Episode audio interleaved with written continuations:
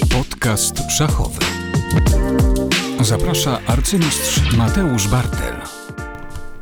Komputery są obecne w naszym życiu na absolutnie każdym kroku. Zresztą nie słuchalibyście tego odcinka, gdyby nie komputery.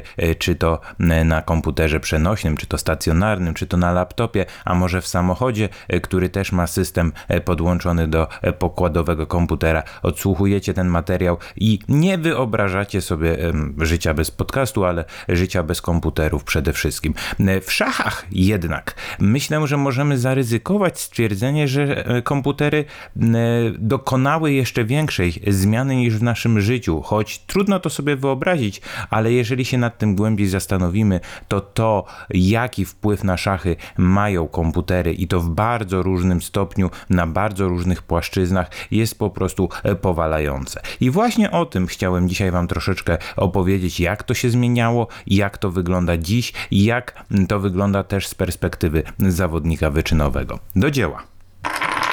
Chociaż mam kilka pomysłów na to, jak poprowadzić ten odcinek, zacznę od silników szachowych, od programów szachowych, jakkolwiek to nazywamy, czyli tego, co w tym momencie można uznać za takiego szachowego bożka, za wyrocznie, za coś, co wpływa na bardzo wiele aspektów szachowej gry.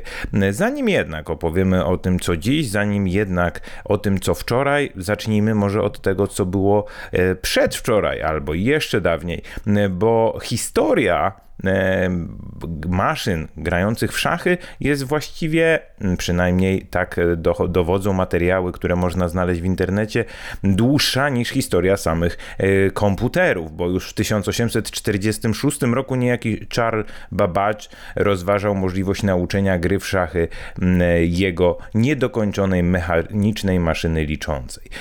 E, najstarszą maszynę, która potrafiła grać w szachy, stworzył niejaki Leonardo Torres i Quevedo do około tysiąc osiemset dziewięćdziesiątego roku, czyli to są czasy absolutnie e, antyczne, jak mówimy o komputerach, e, czy prehistoryczne, e, i ta maszyna potrafiła poprawnie rozwiązywać problemy szachowe typu król, wieża, król, no czyli bardzo proste, e, bardzo prosty mechanizm, dla którego potrzebny jest bardzo prosty algorytm. Jednak o algorytmach ja nie zamierzam tutaj mówić, e, bo nie o tym jest ten odcinek.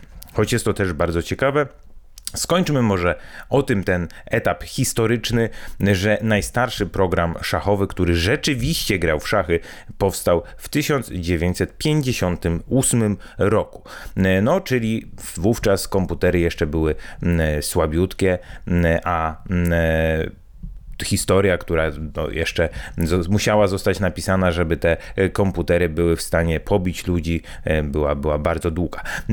Kiedy komputery pobiły ludzi, no to myślę, że większość osób kojarzy, mianowicie głośny mecz z tysiąc dziewięćset dziewięćdziesiątego siódmego roku, bo takie mecze były wtedy jeszcze popularne, czyli Deep Blue kontra Garry Kasparov. Deep Blue wygrywa trzy i pół, dwa i pół.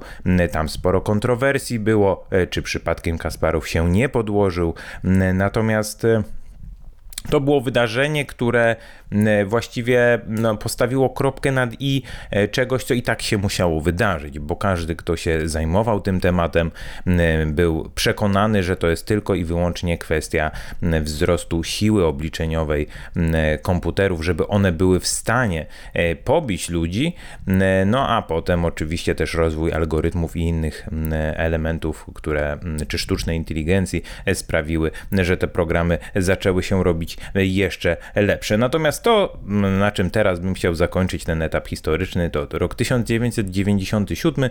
Komputery już są lepsze od szach, szachistów, najlepszych szachistów na świecie. Jednak to, że Deep Blue pokonał Garry'ego Kasparowa, nie przełożyło się jeszcze w sposób jakiś taki bardzo mocny na przeciętnego zjadacza chleba, czy nawet na zawodników wyczynowych. Do tego jeszcze było potrzebnych parę ładnych lat. Do tego potrzebne było to, żeby doszło do takiej rewolucji w programach szachowych. I taka rewolucja, przynajmniej moim zdaniem, być może ktoś powie inaczej, miała miejsce w dwa tysiące szóstym roku, kiedy to została wypuszczona Rybka, czyli program szachowy autorstwa Wasika Rejlicha, prywatnie męża Iwety Rejlich, polskiej arcymistrzyni. Wasik jest Amerykaninem czeskiego pochodzenia, ale to na marginesie. No i tenże program sprawił, że komputery zaczęły być tak naprawdę ludzkie, bo ich wskazania zaczynały przypominać to, jak myślą ludzie. Rybka dlatego była rewolucyjna, bo funkcja oceny, która no... Mm, działa tak naprawdę w przypadku ludzi, bo ludzie grają na zasadzie funkcji oceny, czyli oceniamy pozycję według tych naszych nauczonych jakichś tam mechanizmów, to właśnie ta funkcja oceny u Rybki była fenomenalna, rewolucyjna w porównaniu ze wcześniejszymi programami i nie wchodząc tutaj w szczegóły, bo nie ma to sensu, od tego momentu właściwie praca zawodowego szachisty nie mogła być przeprowadzana bez wspomagania się komputerami w pracy, codziennej pracy nad szachami. Do tego czasu przynajmniej ja, ale myślę, że i inni gracze niekoniecznie musieli korzystać z programów grających. W latach dziewięćdziesiątych było to absolutnie niepotrzebne. Na początku lat tego wieku, dwa tysiące, dwa tysiące jeden, dwa tysiące dwa i tak do dwa tysiące szóstego, już część osób się po, posiłkowała programami typu Fritz, natomiast ich wskazania w bardzo wielu momentach, zwłaszcza pozycjach o charakterze bardziej zamkniętym, takich bardziej statycznych, no w nich ludzie byli zdecydowanie lepsi, te komputery bardzo często pokazywały złe wskazania, natomiast już wtedy zaczynały bardzo dobrze odnajdywać się w komplikacjach, mogły policzyć bardzo dobre warianty. Ja pamiętam, tutaj taką anegdotkę mogę dać z mojej kariery, mianowicie ja w pewnym momencie zainstalowałem sobie program ChessBase, był to rok bodajże dwa tysiące czwarty albo dwa tysiące piąty, chyba dwa tysiące czwarty. Wcześniej korzystałem z innego programu, z Chess Assistant, natomiast zainstalowałem program ChessBase i on był wyposażony w, jakieś, w jakąś wersję Fritza. No i na takich turniejach w tamtym okresie, kiedy byłem juniorem, jeździłem najczęściej z trenerem. Tym moim trenerem na tamtym turnieju był świętej pamięci Wiktor Żyljandinow, z którym no, prowadziłem wielogodzinne analizy swoich rozegranych partii. No i właśnie tam zacząłem jakby pokazywać trenerowi siłę komputerów, bo on się upierał, że jakaś pozycja jest wygrana, przegrana, ale uwielbiał ostre szachy, a ja mu cyk i oczywiście komputery już go tam odnajdowały, jego no, niedopatrzenia. Natomiast o ile w tych pozycjach dynamicznych, taktycznych się komputery na tamtym etapie odnajdywały, to dopiero od dwa tysiące szóstego roku zaczęły być naprawdę bardzo silne w takiej już codziennej pracy nad szachami. No i właśnie te parę lat od dwa tysiące szóstego do powiedzmy dwa tysiące dwunastego to jest taki bardzo szybki wzrost siły tych kolejnych programów, kolejnych wersji Rybki. Za chwilę się pojawiły inne programy, bo ich było naprawdę dużo. Jakiś Firebird, jakiś Stockfish, który do dzisiaj jest, był Houdini. Te kolejne programy miały jakieś tam różne wady i zalety. Natomiast to, co jest bardzo istotne, to od tego momentu bardzo, ale to bardzo przez ładnych parę lat wiele zyskali zawodnicy, którzy bardzo mocno pracowali nad debiutami, którzy siadali do tej pracy z komputerem w domu, którzy budowali swój repertuar debiutowy wielogodzinną pracą z komputerem. Do takich zawodników no, z polskiego podwórka można wymienić tutaj Radka Wojtaszka. Zdecydowanie on się zalicza do takiej grupy zawodników, którzy byli tytanami pracy w tamtym okresie. No zresztą Radek jest tytanem pracy do dziś, natomiast wtedy ta wielogodzinna praca bardzo się opłacała, bo komputery były no powiedzmy te dziesięć piętnaście lat temu dużo mniej potężne niż dziś. No i żeby uzyskać jakieś wskazania, trzeba było poświęcić naprawdę sporo czasu. No i ci gracze pracowici naprawdę na tym zyskiwali. Natomiast ten stan rzeczy nie utrzymał się bardzo długo, bo w okolicach dwa tysiące piętnastego szesnastego roku i, i później doszło do dwóch bardzo istotnych wydarzeń. Mianowicie pierwszym z nich było udostępnienie przez program ChessBase możliwości analizy w chmurze.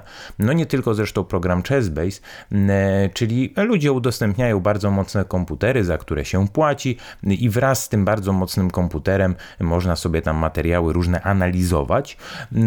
To bardzo ułatwiło wielu osobom dostęp do takich urządzeń, bo nie każdy chciał inwestować, nie wiem, dwadzieścia, trzydzieści, czterdzieści tysięcy złotych w bardzo mocny sprzęt, a tutaj można było od czasu do czasu podłączyć się i mieć bardzo dobre wskazania.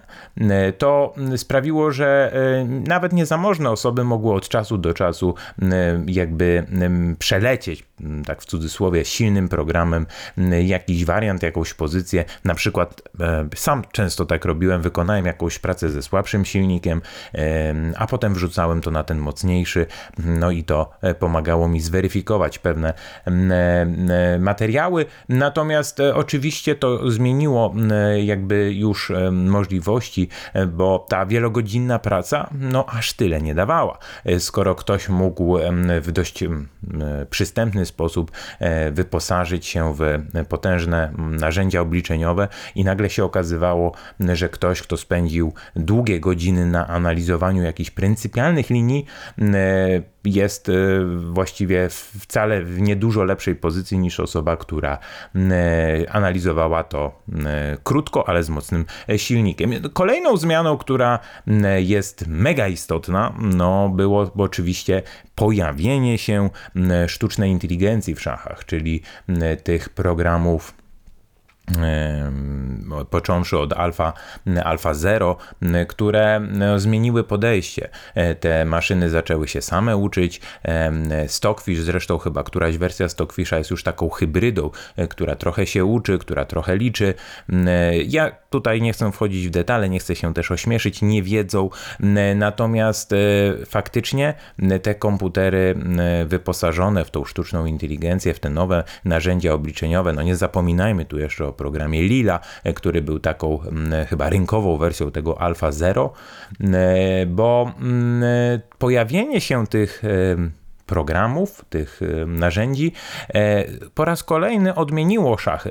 I tutaj bardzo ciekawy element, o którym nie można zapomnieć, mianowicie coraz na przestrzeni lat z kolejnymi skokami siły komputerów, bo pamiętajmy, że ten ranking komputerów, no on rośnie od, od wielu lat. Te estymowane elo najsilniejszych programów, no to było na początku chyba wieku w okolicach trzy tysiące, teraz to jest już prawie trzy tysiące czterysta. No i siłą rzeczy komputery zaczęto uważać te programy komputerowe za takiego szachowego boga, a nawet bożka, niektórzy się do niego może i modlą. W każdym razie, co to oznacza? Mianowicie oznacza to to, że ludzie na ślepo, analizując z komputerami, biorą pewne rzeczy za pewnik. No naturalnie, jeżeli patrzymy coś z trzy tysiące trzysta, trzy tysiące czterysta, to wydaje nam się, że to tak musi być. Natomiast właśnie pojawienie się tych programów typu AlphaZero, Lila sprawiło, że te bardzo wiele notatek wykonanych wcześniej, tak z pięć dziesięć lat temu, trzeba było wyrzucić do kosza. Ja też doświadczyłem tego, kiedy otwierałem materiały, które uważałem, że kończą pewne linie, a tutaj się nagle okazywało, że ha, ha, ha, ha, ha, to co kiedyś zostało zrobione z bardzo silnym komputerem, okazuje się wcale nie być prawdą. Tutaj otwieramy taką troszkę puszkę Pandory, bo właściwie w tym momencie warto zaznaczyć, że komputery obaliły bardzo wiele rzeczy, bo one obaliły właściwie wszystkie klasyczne pozycje książkowe, to co tam kiedyś było uważane za Pewniki bardzo szybko okazało się być absolutnie nieprawdziwe. Te wszystkie klasyczne pozycje z analizami typu no i tu białe mają kompletnie wygraną, a się okazuje, że pozycja jest absolutnie grywalna, albo tutaj pozycja jest niejasna, a jest kompletnie wygrana. No kupa tych książek jest absolutnie niezjadliwa. Natomiast taką bardzo ciekawą rzeczą jest to, że właśnie książka My Great Predecessors, nie chcę się tutaj ośmieszyć, ale no, książka Kasparowa, Moi Wielcy Poprzednicy, ona no, uważana jest przez wielu za Biblię niemalże. Kasparow w bardzo wielu momentach publikuje wydłużone, moim zdaniem do granic rozsądku, linie. Wykonane oczywiście te analizy są z silnikami, które były dostępne w momencie publikowania tych książek. No i co się okazuje, że bardzo często te, te analizy wykonane z, z tymi silnikami są kompletnie bezsensowne i z perspektywy dzisiejszych silników no to widzimy, że, że nie było sensu publikowania tak długich jakichś tasiemców, no bo po co? Dużo moim zdaniem korzystniejsze byłoby ocenienie i w tej pozycji szanse stron są powiedzmy sobie wyrównane, nie trzeba tego dowodzić wariantem, bo Bo nie, bo nie trzeba. I jakby komputery też to pokazały, że ta ocena na przestrzeni lat może się zmieniać wraz z rozwojem silników, co myślę wiele osób może zaskoczyć. Oczywiście nie zapominajmy też o tym, że bardzo istotna jest w analizach z komputerem głębokość, bo jak ktoś sobie wrzuci analizę swojej partii na telefon, no i ten telefon, który no już jest oczywiście bardzo mocny, wy- wy- wypluje ocenę na głębokości dwadzieścia dwa, no to my mówimy, wow, miałem wygraną. A okazuje się, że jak dać nawet temu telefonowi troszkę posapać, za chwilę dojdzie do głębokości dwadzieścia osiem i powie, że ta wygrana już nie jest taka pewna. Jak wrzucimy to na komputer, dojdzie do, po kilku chwilach do głębokości trzydzieści parę może, no i pokaże, że sytuacja jest niejasna. A jak go zostawimy na noc albo podłączymy do chmury, okaże się, że ta ocena to w ogóle może się zmienić, że wygrywa nie biały, a czarny. I takie sytuacje też mają miejsce. Tu dochodzimy dość szybko do partii korespondencyjnych, bo to jest kolejna dziedzina, która została oczywiście wywrócona do góry nogami poprzez pojawienie się komputerów. Gracze korespondencyjni w szachach istnieli od zawsze, byli zresztą obiektami no, niesmacznych żartów o słynnym refleksie szachisty korespondencyjnego.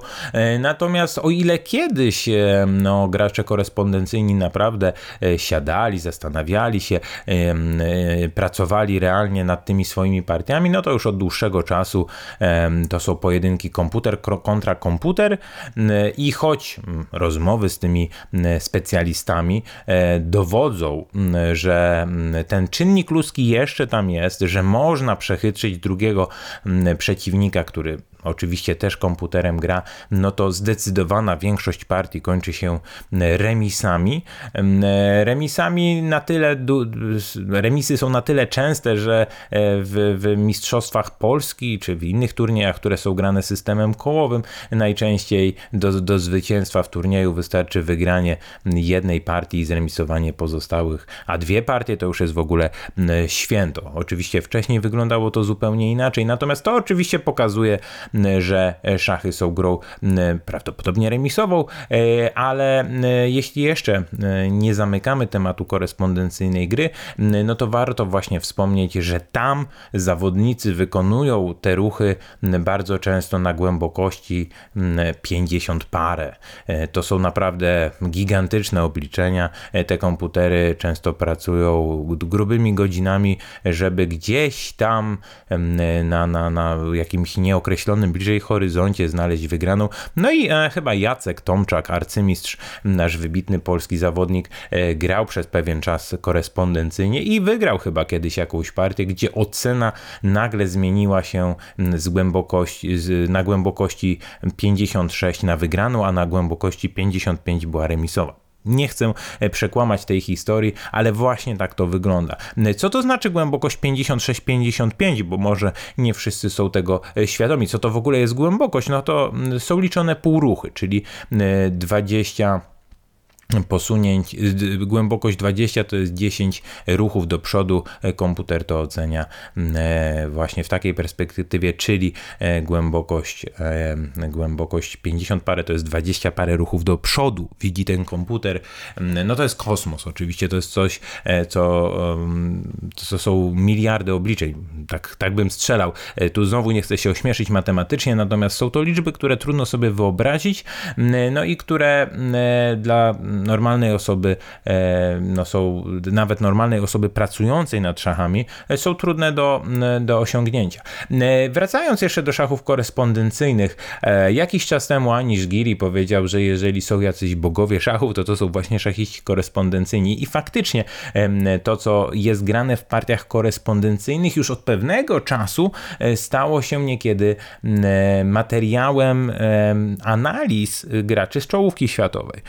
Przy czym jest to pułapka, bo możemy pójść w linię, którą grają zawodnicy w turniejach korespondencyjnych i ona jest faktycznie optymalna dla obu stron zresztą, bo obie strony w to idą. No i I właśnie, i to jest linia, którą mogą grać komputery, ale jeżeli jej nie przeanalizujemy i po ludzku, to niekoniecznie na tym dobrze wyjdziemy, bo potem tę pozycję trzeba grać, trzeba myśleć komputerowo, a to już nie jest takie proste. Podcast szachowy. No i kolejnym takim krokiem, który musimy zrobić, jest zastanowienie się nad tym, co te komputery tak naprawdę nam najlepszego narobiły. Bo one, te silniki, tutaj właśnie mówię cały czas o silnikach, bo one swoim pojawieniem i ułatwiły, i bardzo zmieniły nam szachy. To znaczy, co nam ułatwiły? No ułatwiły nam e, przede wszystkim e, pracę nad zrozumieniem bardzo wielu rzeczy. E, mamy, tak jak już mówiłem wcześniej, bardzo łatwy dostęp do m, silników, bardzo mocnych komputerów właśnie w chmurze. Każdy może to zrobić, to nie jest wiedza niedostępna, to wyrównuje szanse. Nie ma już tej radzieckiej szkoły szachowej, gdzie gdzieś tam jakiś super trener wymyślił jakieś tam metody edukacyjne, gdzie są jakieś mm, ukryte katalogi partii, gdzie są turnieje wewnętrzne, o których nikt nie wie i ci gracze po prostu mają niesamowitą moc. Teraz jest inaczej, teraz wszystko o wszystkich wiemy, teraz y, każdy zawodnik z każdej małej mieściny na krańcu pustyni jest w stanie wejść w internet, jest w stanie dojść do podobnych wniosków, co najlepsi gracze na świecie. Wszyscy tak naprawdę przy odpowiednim wysiłku mogą mieć te same notatki w komputerze, bo te wnioski się nie będą różniły. To tak samo może Magnus Carlsen dojść do wniosku, że ta pozycja jest dużo lepsza dla białych, czy łatwiejsza do gry dla białych, jak i Jan Kowalski, który w szachy gra od niedawna.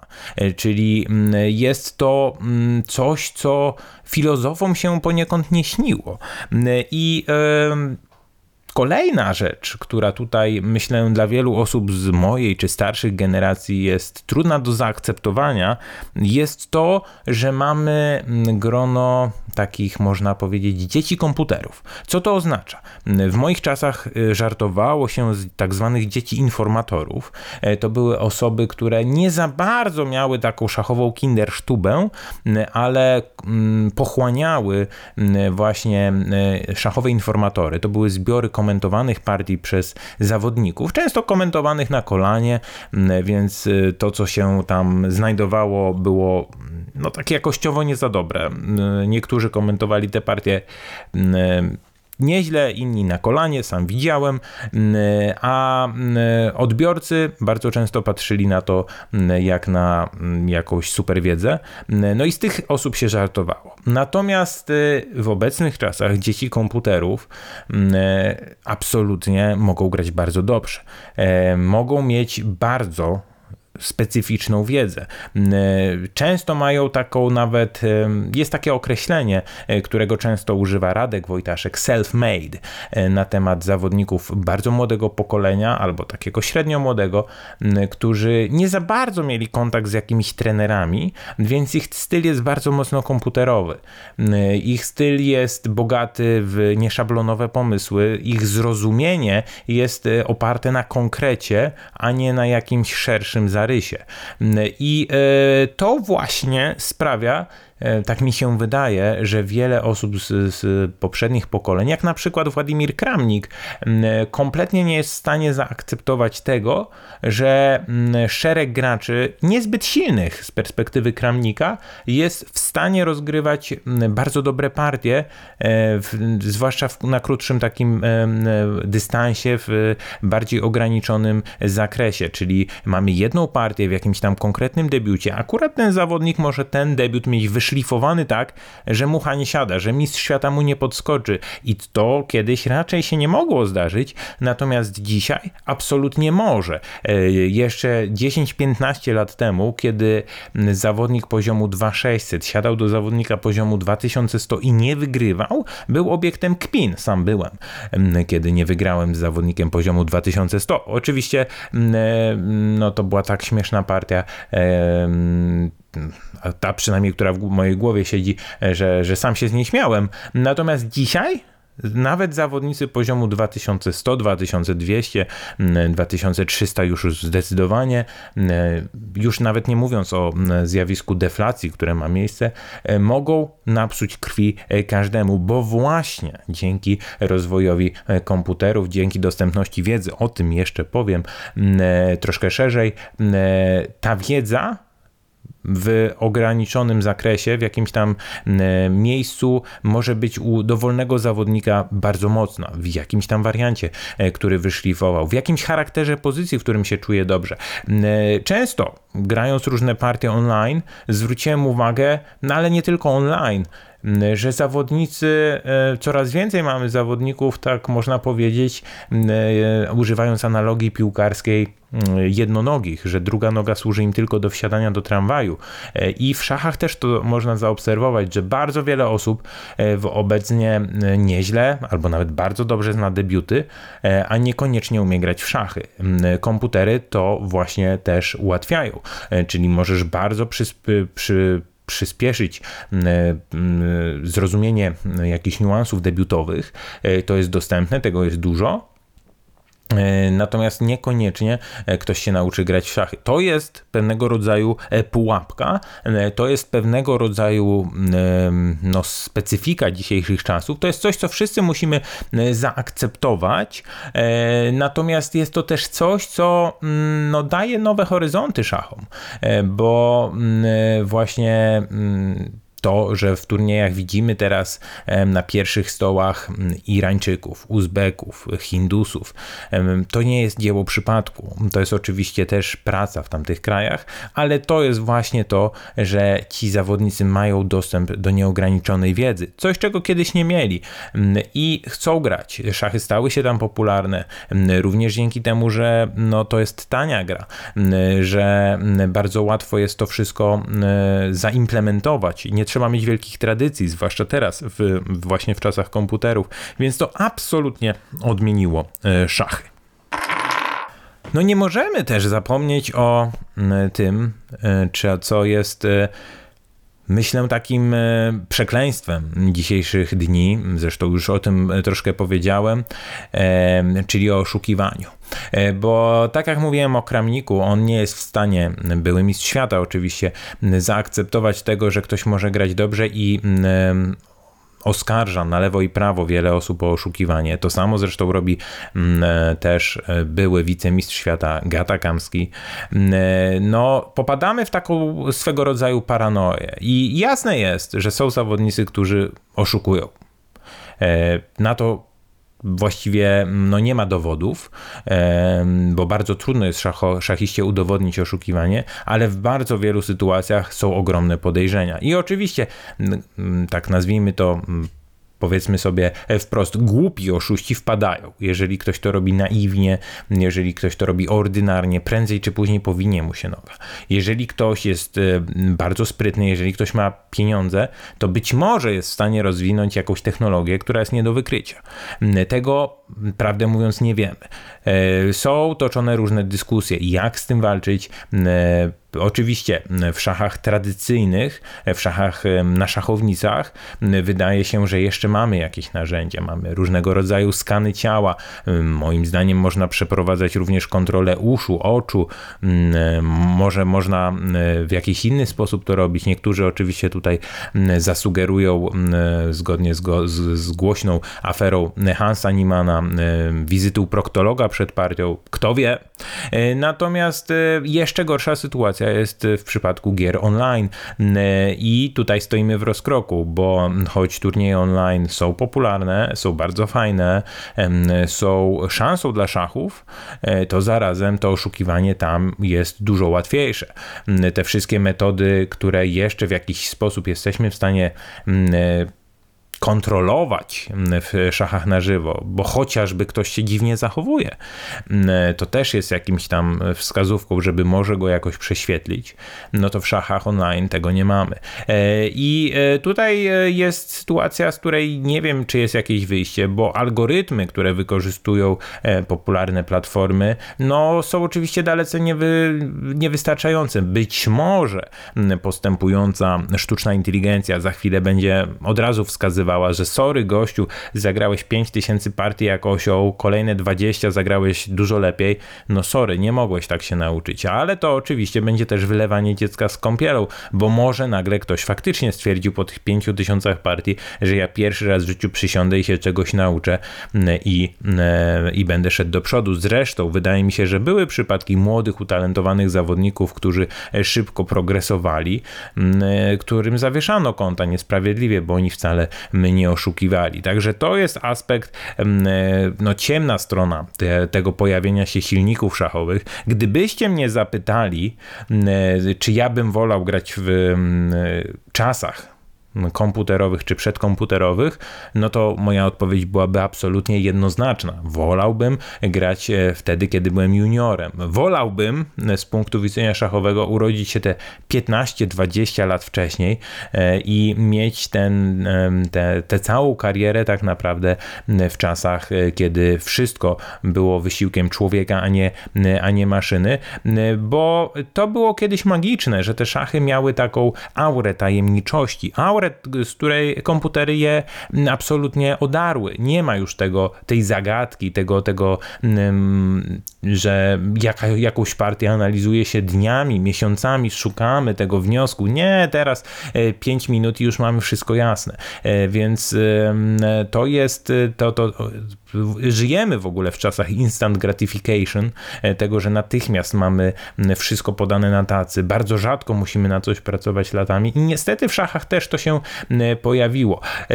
Nie, nie mogę oczywiście być aż takim, powiedzmy, czarnowidzem, bo choć szachy zostały odarte z tej aury, o której mówiłem, to też komputery akurat dały nam bardzo wiele, bo otworzyły wiele drzwi, które nie tylko myśleliśmy, że są zamknięte, my nawet nie wiedzieliśmy, że one istnieją.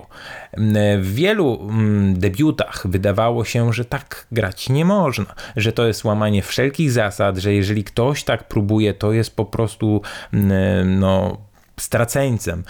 Wiele było linii jakichś, które no wszyscy oceniali za fuszerskie, a niektórzy gracze, jest jedna taka linia w obronie francuskiej, którą grał jeden z większych szachowych oryginałów, arcymistrz Johnny Hector, no i on przez lata tam oddawał pionka, wszyscy myśleli, że to bez sensu, a teraz komputery absolutnie potwierdzają, że tak można grać, że to, co robił Johnny Hector przez wiele lat, jest absolutnie ciekawe i tutaj on może triumfować po latach. Zdecydowana większość jego pomysłów nie jest aż tak dobra, natomiast w tej jednej linii on, można powiedzieć, znał, wiedział, że są drzwi, które dla innych nie były drzwiami, tylko jakimś tam małym lufcikiem co najwyżej.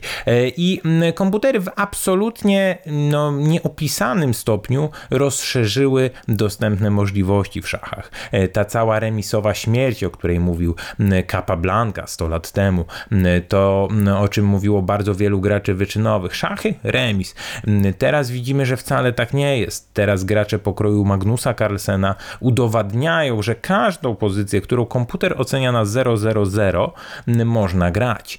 Teraz widzimy, że szachy przeszły totalną ewolucję, jeśli chodzi o przygotowanie debiutowe, bo w odstawkę poszły linie pryncypialne, tasiemce debiutowe. Bardzo rzadko, coraz rzadziej widzimy w pojedynkach czołowych zawodników takie bardzo długie przygotowanie. Jeżeli ono ma miejsce, to najczęściej partia się kończy szybkim remisem, ale zawodnicy, zwłaszcza młodego pokolenia, próbują już od pierwszych posunięć zagrać coś nieco podejrzanego, bo komputery, z którymi przygotowują się do partii, pokazują, tak też możesz zagrać, może będziesz stał troszkę gorzej, ale tutaj, tutaj, tam jest jakaś pułapeczka. Pułapeczka, o której wcześniej nikt by nie pomyślał, i ta, ten ocean możliwości, które komputery nam wskazały, jest naprawdę imponujący. Jest taki optymistyczny, bym powiedział, bo pokazuje, że no te miliardy, czy, czy no miliardy, to jest dużo więcej, to jest dziesięć do pięćdziesiątej czwartej, to ja nawet nie umiem tego nazwać, tych możliwości w szachach, że one gdzieś tam są. My nawet nie zdawaliśmy sobie z tego sprawy jako społeczność szachowa lata temu. Wiele rzeczy uważano za, no sorry, tak nie można grać, to jest w ogóle wbrew wszystkim zasadom, a teraz, teraz zasad, można powiedzieć, już jest coraz mniej. Oczywiście znajomość pewnych zasad w szachach bardzo pomaga i do tego są trenerzy, żeby je wskazać, żeby nauczyć, żeby wytłumaczyć. Natomiast wiele rzeczy też nas ogranicza. Rozmawiałem z jednym z zawodników troszkę starszych ode mnie, który powiedział, słuchaj, to co ja się nauczyłem w, w mojej młodości, to teraz można wyrzucić przez lewe ramię i trzy razy splunąć, bo nic z tego nie ma. To mnie tylko ogranicza i chciałbym to wszystko zapomnieć, ale nie potrafię. I oczywiście tego nie można traktować jako wyrocznie, bo ten sam zawodnik jest jednocześnie fenomenalnym graczem strategicznym, w końcówkach fenomenalnie gra, potrafi bardzo dużo, więc ta wiedza, którą zdobył był przez lata analiz, jest absolutnie przydatna, ale faktycznie są miejsca, w których ta wyuczona przez lata wiedza może, może absolutnie ograniczać i jest to zdecydowanie no, takim ciekawym, bym powiedział, punktem. I jeszcze jedną rzeczą, którą myślę warto zauważyć, jest to, że to przygotowanie debiutowe bardzo się zmieniło, ale o tym powiem już w kolejnej, jakby można powiedzieć, odsłonie tego odcinka, czyli tak można powiedzieć wiedzy, którą dostajemy dzięki komputerom. No właśnie, wiedza. Ja powiem tak, że kiedy wchodziłem w szachy, czyli w latach dziewięćdziesiątych, no to na pierwsze turnieje jeździłem oczywiście bez komputera. Pierwsze jakieś takie wspomnienie, jeśli chodzi o komputer, to wiąże z moim tatą, który na jakieś zawody wziął ze sobą komputer i y, prowadził biuletyn turniejowy. Jak to się stało, to ja już nawet nie pamiętam, ale to były Mistrzostwa Polski i tata został redaktorem biuletynu turniejowego. Zapytacie, co to jest biuletyn turniejowy? Wiele osób na pewno nie wie. Otóż biuletyn turniejowy to były drukowane materiały, w których znajdowały się partie rozegrane w turnieju. No bo kiedyś takie zapisy trafiały do sędziego i potem były dwie ścieżki. Albo ktoś prowadził właśnie biuletyn, czyli wklepywał te partie do komputera, do programu szachowego, bo programy szachowe ze zbiorami partii już wtedy w latach dziewięćdziesiątych były i następnie ten, te biuletyny były drukowane. Oczywiście, no wyobraźcie sobie pracę z zapisami dzieci. Nie muszę mówić, że to była mordęga, bo nawet wprowadzenie często pięciu do dziesięciu ruchów było trudne, zwłaszcza, że często te dzieci robiły błędy w zapisach. No więc siłą rzeczy ten biuletyn był często taki e cztery, e pięć, skoczek f trzy, skoczek c sześć, dalej zapis nieczytelny. Niektórzy mieli większą smykałkę detektywistyczną przy prowadzeniu tych biuletynów, a niektórzy woleli, że tak powiem, skończyć dzień i pójść do baru, więc różnie to było z tymi biuletynami.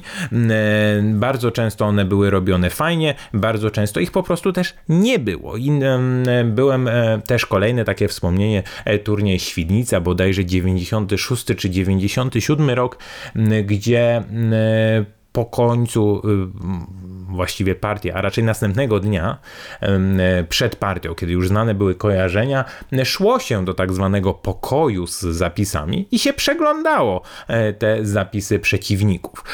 Część zawodników pisała pięknie i można było się dowiedzieć, jakie partie rozegrali, a część pisała jak kura pazurem. Miałem takiego kolegę, rok starszego, z Warszawy, mistrzem międzynarodowym zresztą był, który pisał tak, że po pięciu ruchach człowiek już nie wiedział niczego, a w okolicach tam piętnastego to już były takie ogonki, które przypominały szlaczki co najwyżej. No i wtedy był ząg. Dlaczego o tym wszystkim mówię? Ano dlatego, że we wczesnych latach dziewięćdziesiątych nawet dostęp do partii przeciwników był już sporym wyzwaniem. Bo no, mało kogo było stać na początku, zwłaszcza lat dziewięćdziesiątych, na laptopa. A nawet te laptopy niewiele jeszcze dawały, bo te bazy partii to tam miały może kilkadziesiąt tysięcy i to raczej zawodników topowych, a nie rywali z krajowego podwórka. I to pokazuje, jaką drogę przeszliśmy od tamtego momentu, bo wówczas ktoś mógł grać jeden debiut w kółko i nawet przeciwnicy nie do końca to wiedzieli. Grał sobie cztery, na, na każdy debiut miał tam jakąś odpowiedź. Czarnymi grał jeden debiut, nie wiem, Najdorf i, i e, obrona królewsko-indyjska i to wystarczało.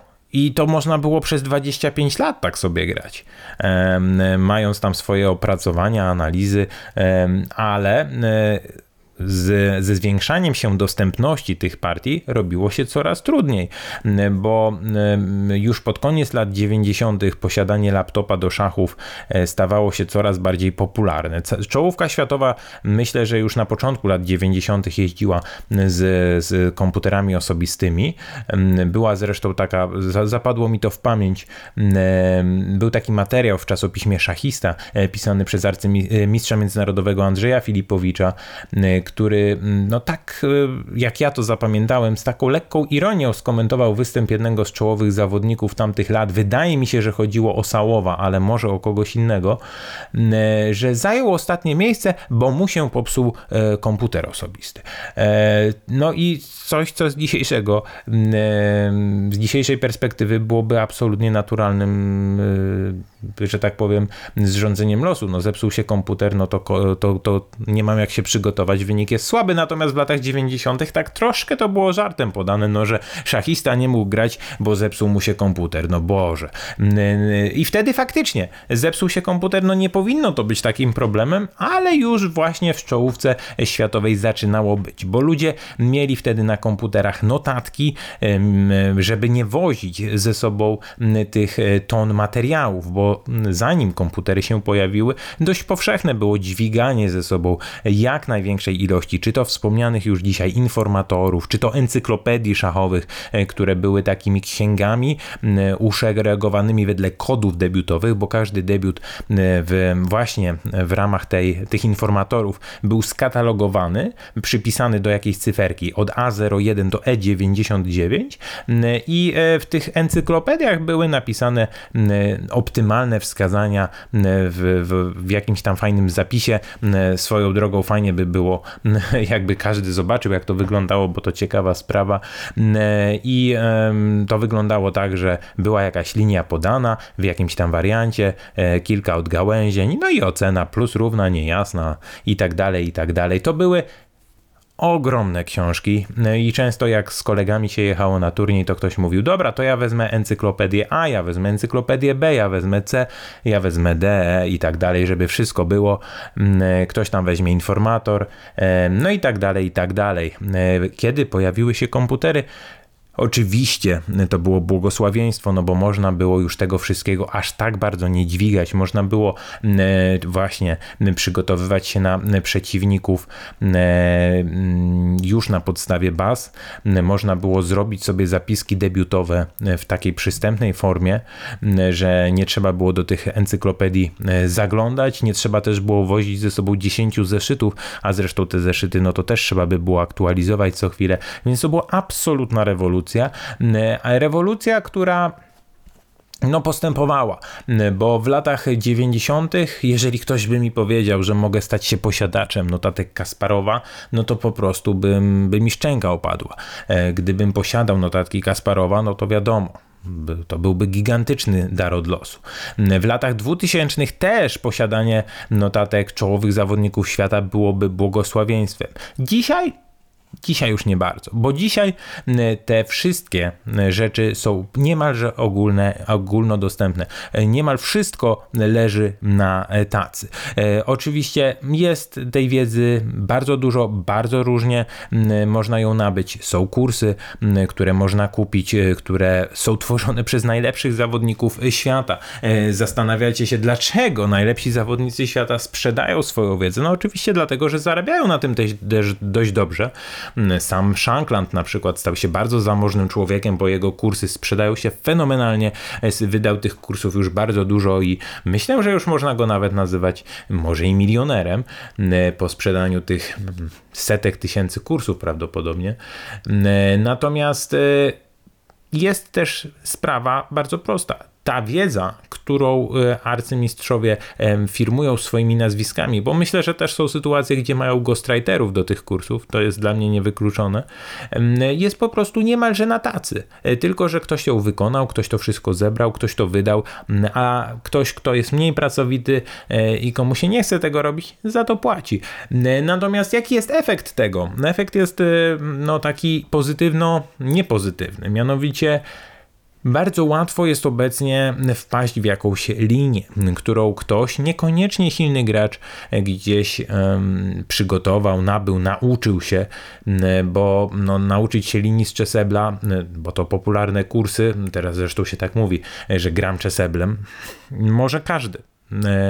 I um, Jeżeli tego nie wiemy, jeżeli nie wiemy, że kurs w takim debiucie powstał, możemy wpaść jak śliwka w kompot. Z tym, że, tak jak mówiłem już wcześniej, to nie oznacza końca partii. Potem trzeba grać w szachy, a z tym już różnie bywa. Natomiast nie rozwijając już tego tematu, bo myślę, że już został wcześniej w miarę omówiony, to też zmieniło optykę przygotowań do partii. Lepsi gracze starają się teraz szukać suboptymalnych rozwiązań. Nie idą w to, co pokazuje komputer w pierwszej, drugiej, że tak powiem, wskazówce, tylko szukają czegoś, co jest niezbyt wskazywane przez komputer, ale nadal daje grę. Starają się właśnie wypchnąć przeciwnika z przygotowania, starają się dostać pozycję, jak to się potocznie mówi, zero zero zero, ale przyjemniejsze. Czyli pozycję, która no, według komputera jest równa, ale jedna ze stron musi grać dokładniej, ma jakieś tam problemy do rozwiązania. Jeżeli zrobi pięć dziesięć dokładnych ruchów, no to jest remis, a jeżeli nie, no to przegrywa. I to jest właśnie taka rzecz, która też na przestrzeni lat dzięki komputerom właśnie miała miejsce, czyli kiedyś dobry gracz, ambitny gracz szedł w pryncypialne linie, to było no jakby kwestią honoru. Ja e cztery, przeciwnik ce pięć, no to ja w głównego Najdorfa, on w, też idzie w główną linię, no to ja jakiś tam atak angielski i tu się wybijamy, jak tam słynne partie Kasparow to Pałow z Wejkanzej, czy tego typu pojedynki, no wszyscy to pamiętamy, tym wszyscy, którzy wtedy grali w szachy. Natomiast dzisiaj Magnus Carlsen, e cztery, ce pięć i w Najdorfie w szóstym ruchu na przykład be trzy, no ruch, którego wcześniej nikt by nie zagrał, a on nagle wygrywa partię. W pozycji właśnie po sześciu ruchach w obronie Najdorfa każdy jeden ruch już został przetestowany na najwyższym poziomie i każdy kryje tam jakieś niuanse. Najdorf z debiutu, który był no, błogosławieństwem dla wielu graczy, stał się trochę przekleństwem, bo nagle się okazuje, że zawodnik grający czarnymi musi przygotować około no, dwudziestu różnych różnych opcji dla przeciwnika.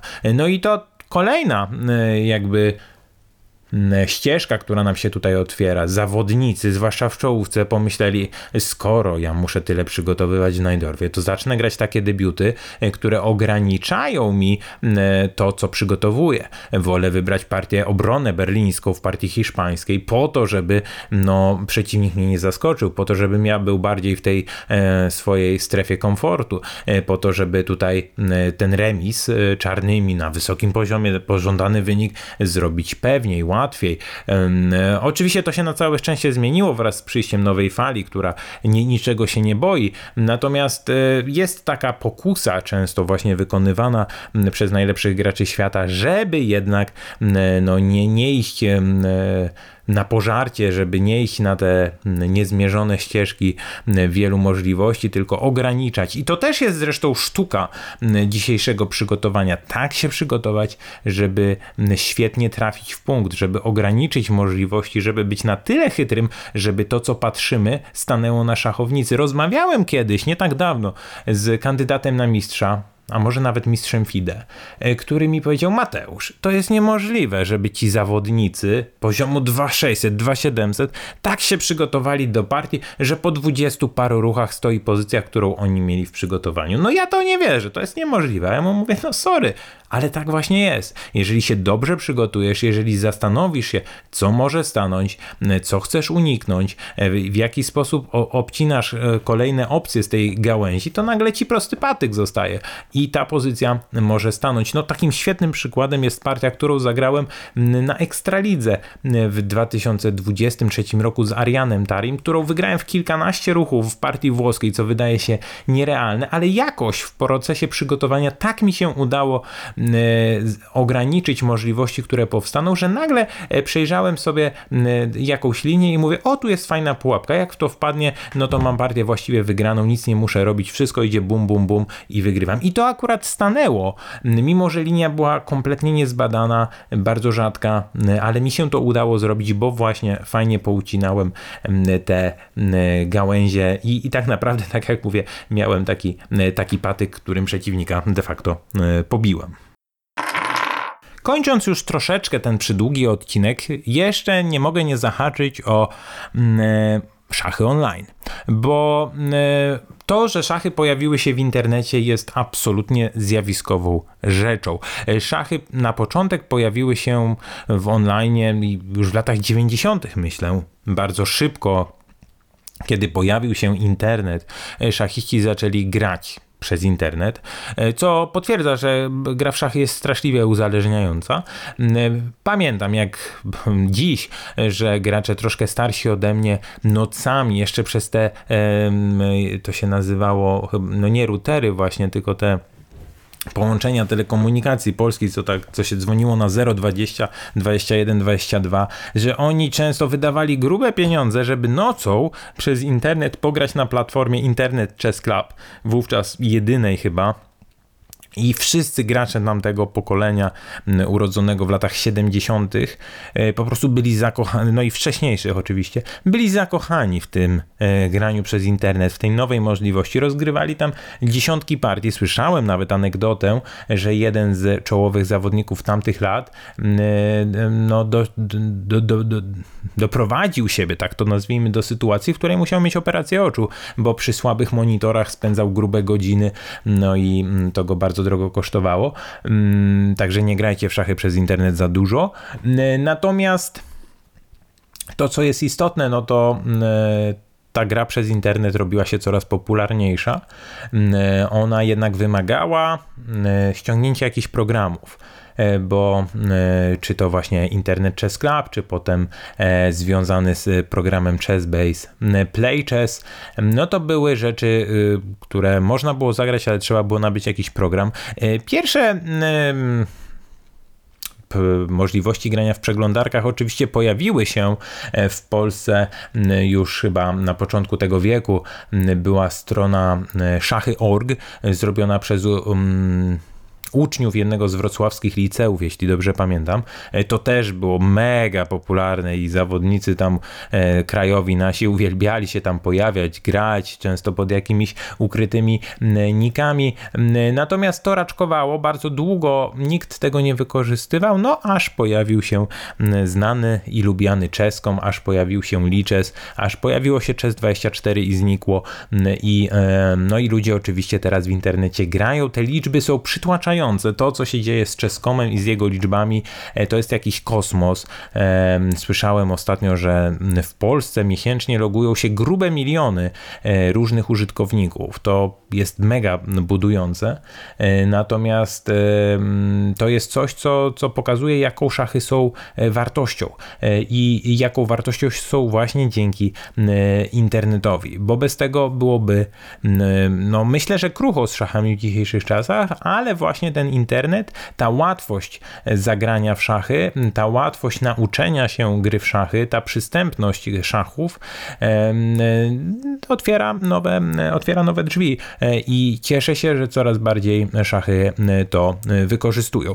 E, oczywiście wraz z szachami online, wraz z silnikami, wraz z tym, że w przeglądarce możemy sobie śledzić różne turnieje z całego świata, no bo to też e, już ma pewną tradycję, że, że partie szachowe są transmitowane przez szachownice elektroniczne do internetu. Na początku to było zwykłe po prostu przekazywanie ruchów i to przez bardzo długi czas tylko tak wyglądało.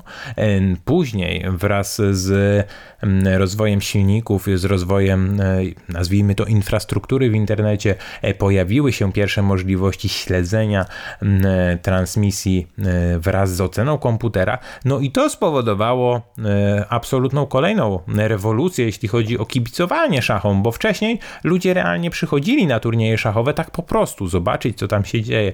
Kiedy można było zamiast tego usiąść wygodnie w fotelu, e, włączyć sobie transmisję i mieć ocenę silnika, no to wiadomo, że to zmieniło optykę. Teraz, żeby zaprosić kibica na turniej, trzeba mu coś dać, bo on w domu ma często dużo lepszą ofertę e, z oceną, z komentarzem na żywo, e, bo oczywiście to też w ostatnich latach się bardzo e, rozwinęło. Także to diametralnie zmieniło różne rzeczy. Zmieniło też to, że teraz no właściwie nie trzeba być ekspertem, żeby ocenić pojedynek zawodnika, co jest gigantycznym przekleństwem. Tutaj apeluję do rodziców, nigdy, przenigdy, jeżeli nie gracie w szachy, nie krytykujcie swoich dzieci na podstawie tego, że przejrzeliście sobie partię z silnikiem, o którym nie macie pojęcia i silnik wskaże plus cztery, plus pięć, minus osiem, minus siedemnaście. Jak ty tego, Jasiu, mogłeś nie zobaczyć? Sorry, jeżeli tak robisz, jesteś po prostu osobą, która nie ma pojęcia o szachach i nie powinieneś tego swojemu dziecku mówić. Dlaczego to mówię? Dlatego, że nawet teraz, kilka tygodni temu, przejrzałem sobie swoje partie sprzed dwudziestu paru lat i to, jak ja dziś spoglądam na te partie z komputerem, jest zupełnie no, odwrotne do tego, co myślałem dwadzieścia lat temu. Po prostu komputery bombardują niemal wszystko, no, a wtedy byłem graczem dwa tysiące czterysta poziomu, już coś grałem, już coś umiałem, natomiast patrząc z dzisiejszej perspektywy z komputerem, to ja nie rozumiałem niczego. Także absolutnie uważajcie, bo to, co wskazują komputery, jest no, mało miarodajne i krytykowanie dzieci na podstawie tego, co nam pokaże komputer na transmisji internetowej, często jeszcze na niedużej głębokości, bo bardzo często te wskazówki, jak wchodzimy w wydarzenia na turniejach, na, na stronach czy to czeską, czy Lichess, są gdzieś tam przeanalizowane, ale te wskazówki są tak nieprecyzyjne, naprawdę nie... Naprawdę nie, nie, nie, nie sugerujcie się tym, bo można tylko zrobić jakąś krzywdę, czy to sobie, czy dziecku. No i jeszcze ostatnia taka rzecz, która jest znakiem czasów, która mnie troszkę niepokoi, bo ja bym bardzo nie chciał, żeby szachy wyszły z tych tradycyjnych okowów i przeszły tylko do internetu. Oczywiście turnieje w internecie dają wiele plusów, wiele możliwości, nie trzeba jechać z domu, mamy inne okoliczności, ale zabierają to, co jeszcze zostaje w tych szachach, czyli tą rywalizację człowieka z człowiekiem, tych emocji, których w szachach online nie mamy, mamy je w, w szachach na żywo, widzimy, że ktoś się denerwuje, to jest naprawdę bardzo fajne i no oczywiście to też jest arena spotkań szachistów z całego świata, także mam nadzieję, że nie dojdzie do tego, że szachy online wyprą szachy na żywo, choć już dzisiaj widzimy specjalizację. Bardzo wielu zawodników, nawet z takiej szerokiej czołówki, zaczyna się specjalizować w internecie. Mamy wielu zawodników, takich półamatorów, którzy już nie mają czasu, bo na przykład pracują i zaczynają tylko i wyłącznie grać przez internet. To jest nowa możliwość, coś czego wcześniej nie było, coś co jest plusem, ale mam nadzieję, że ta prawdziwa szachowa specyfika, czyli granie na żywo, pozostanie nietknięta. I tyle, moi drodzy, jeśli chodzi o komputery w szachach. Na pewno można tutaj dodać jeszcze parę ciekawych rzeczy. Na pewno o kilku zapomniałem, natomiast no, odcinek i tak wyszedł bardzo długi, także mam nadzieję, że dowiedzieliście się paru ciekawych rzeczy, a jeżeli czegoś zabrakło, no to zachęcam do zadawania pytań, do korzystania z sekcji arcypytania, zwłaszcza przez stronę internetową, a skoro już o tym mowa, no to właśnie chciałbym odpowiedzieć na kilka pytań od słuchaczy. Arcypytania. Szymon zadał pytanie, które poniekąd dobrze pasuje do dzisiejszego odcinka. Co uważa pan o szachach dziennych w nawiasie korespondencyjnych? Czy uważa pan, że jest to dobry dodatek do treningu ze względu na możliwość analizowania każdego wariantu przez dużą ilość czasu? A może jest to po prostu bardziej zabawa niż nauka? Pozdrawiam. Wydaje mi się, drogi Szymonie, że zdecydowanie bliżej temu do, do nauki niż do zabawy. Oczywiście wiem, że na tych platformach internetowych jest teraz możliwość gry właśnie szachów dziennych. No jest to coś, co daje takie możliwości rozgrywania tych pojedynków troszkę głębiej. Natomiast no tu jest ciekawa sprawa, bo tak jak mówiłem w odcinku o szachach korespondencyjnych, tam zawodnicy korzystają z komputerów, to jest absolutnie z tego co wiem dozwolone. W szachach, jeżeli gramy szachy dzienne na platformach internetowych, wydaje mi się, że nie jest to dozwolone, nie wiem, bo nie grałem, no to, to też troszkę psułoby zabawę, bo zakładam, że zawodnicy chcą właśnie potrenować i nie korzystać z komputerów. I oczywiście każda pozycja, nad którą się zagłębimy, w której będziemy starali się zrozumieć pewne rzeczy samemu, bez udziału komputera, jest okazją do nauki. Z tym, że czy to trzeba grać w szachy korespondencyjne, czy szachy dzienne, wydaje mi się, że nie ma takiej konieczności. To znaczy dzisiaj widzimy bardzo dużo partii w internecie transmitowanych z najlepszych turniejów. Chcemy się uczyć, no to bierzemy taką pozycję sobie na warsztat, ustawiamy na szachownicy i analizujemy. Co wyanalizujemy, to nasze. Potem wszystko możemy sobie z komputerem porównać. Więc tych materiałów analitycznych jest dużo, jest dużo różnych zadań. Czy rozgrywanie partii tego typu jest optymalnym wykorzystaniem czasu na szachy? Tego nie wiem, natomiast wydaje mi się, że absolutnie można próbować, zwłaszcza jeżeli robimy Robimy to samodzielnie, zwłaszcza jeżeli sami próbujemy rozwiązać pewne zagadnienia. Pytanie od Krystiana i znowu jakby, no ja zresztą poniekąd by się ucieszyłem widząc te pytania, bo wcześniej miałem w głowie już pomysł na odcinek, a tutaj się okazuje, że zrozumieliśmy się ze słuchaczami, bo Krystian zapytał, słyszałem opinię, że plusem ery silnikowej jest fakt, iż zawodnicy często grają niestandardowe warianty. W starych, w cudzysłowie, czasach grało się tylko jedynie słuszne debiuty, bez eksperymentowania. Czy jako profesjonalny, wyczynowy gracz zgadzasz się z tą opinią, że że wbrew pozorom szachy stały się ciekawsze dzięki komputerom? I y- Myślę, że odpowiedziałem gdzieś między wierszami na to pytanie w tym odcinku. Tak, szachy w wielu aspektach stały się ciekawsze. Zresztą śledzenie tego, jak wyglądają pojedynki na najwyższym poziomie, mając jakąś wiedzę debiutową, czego zawodnicy unikają, czego zawodnicy nie chcą na szachownicy, do czego dążą, dlaczego, jakieś kolejności posunięć, to jest sztuka sama w sobie i ją często e, trudno jest wytłumaczyć nawet, ale albo wytłumaczenie jej zajmuje dłuższy czas, natomiast jest to coś, co daje no taką um, frajdę, można powiedzieć, konesera, że a, on zagrał tak, bo nie chciał w tamtej kolejności w siedemnastym ruchu z, z, dojść do tego po, po do tej pozycji, czy chciał ominąć ten wariant. Przy czym to, co też Krystian tutaj zauważył i o czym mówiłem w odcinku, teraz też zawodnicy właśnie zbaczają z utartych ścieżek tak szybko jak się da, szukając jakichś niezbadanych terytoriów, czasami ryzykując, czasami blefując, natomiast to są zupełnie inne szachy niż szachy, które widzieliśmy jeszcze parę lat temu, nie mówiąc już o szachach w czasach Kasparowa, w czasach Fischera, nie mówiąc już o czasach Botwinnika czy Capablanki. I na koniec bardzo długie, rozbudowane pytanie od Rafała. Muszę je przeczytać, bo troszkę słodzi. Jestem pod ogromnym wrażeniem dokonanej pracy. W dwa dni odsłuchałem wszystkie odcinki. Straceniec, tutaj muszę dodać od siebie.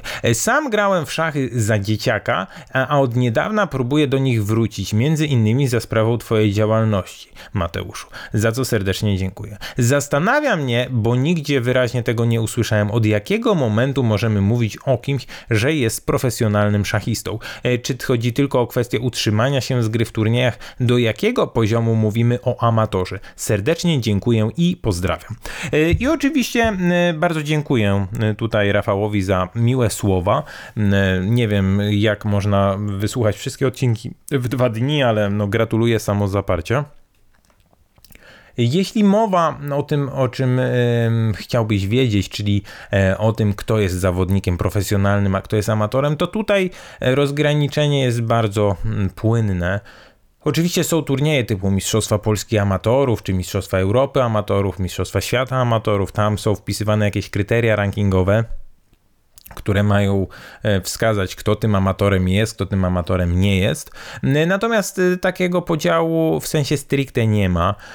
Ja zawsze starałem się o tym myśleć właśnie w charakterze takim, że jeżeli ktoś utrzymuje się w szachy tylko i wyłącznie z grania, no to jest wyczynowcem, to jest profesjonalistą, z tym, że w ostatnich latach no to się to gigantycznie zmieniło, bo no obecnie mało jest, niewielu jest zawodników, którzy nie mają jakichś pracy na boku, czyli nagrywania kursów, prowadzenia streamów w internecie, szkolenia innych, tych różnych prac zarobkowych niekoniecznie związanych z samą grą jest stosunkowo dużo i no nie wiem, czy to oznacza, że zawodników takich nie można klasyfikować jako zawodowców. Patrząc samemu na siebie, no ja kiedy pracowałem w pełnym wymiarze czasu jako osoba odpowiedzialna za polski kanał chess dwadzieścia cztery, no to uważałem siebie za półamatora, czyli trochę grałem, trochę jednak nie. Obecnie się uważam już troszkę bardziej za wyczynowca, aczkolwiek no nie mogę powiedzieć, że jestem tylko i wyłącznie profesjonalistą, bo tak jak wcześniej wspomniałem, sam wykonuję różne poboczne zajęcia i czy to dobrze, czy niedobrze, ciężko powiedzieć. Czy fakt tego, że nie ma takiego wyraźnego rozgraniczenia coś zmienia? Myślę, że nie i po prostu patrzymy na to, jak ludzie grają, a to, czy ktoś się uważa za zawodowca, czy nie, za, nie uważa się za zawodowca, no to tak naprawdę jest kwestia, myślę, czysto kosmetyczna. Podcast szachowy. Dziękuję za kolejne posunięcie w naszej partii. Słuchacze kontra ja. Jesteście bardzo sympatyczni. Zagraliście skoczek B jeden na C trzy. No a ja tak sobie myślę, że w sumie nie ma chyba powodu, dla którego nie mógłbym wziąć kolejnego pionka. Także w tym momencie pobiję hetman D cztery na E pięć. Podcast szachowy. Zaprasza arcymistrz Mateusz Bartel.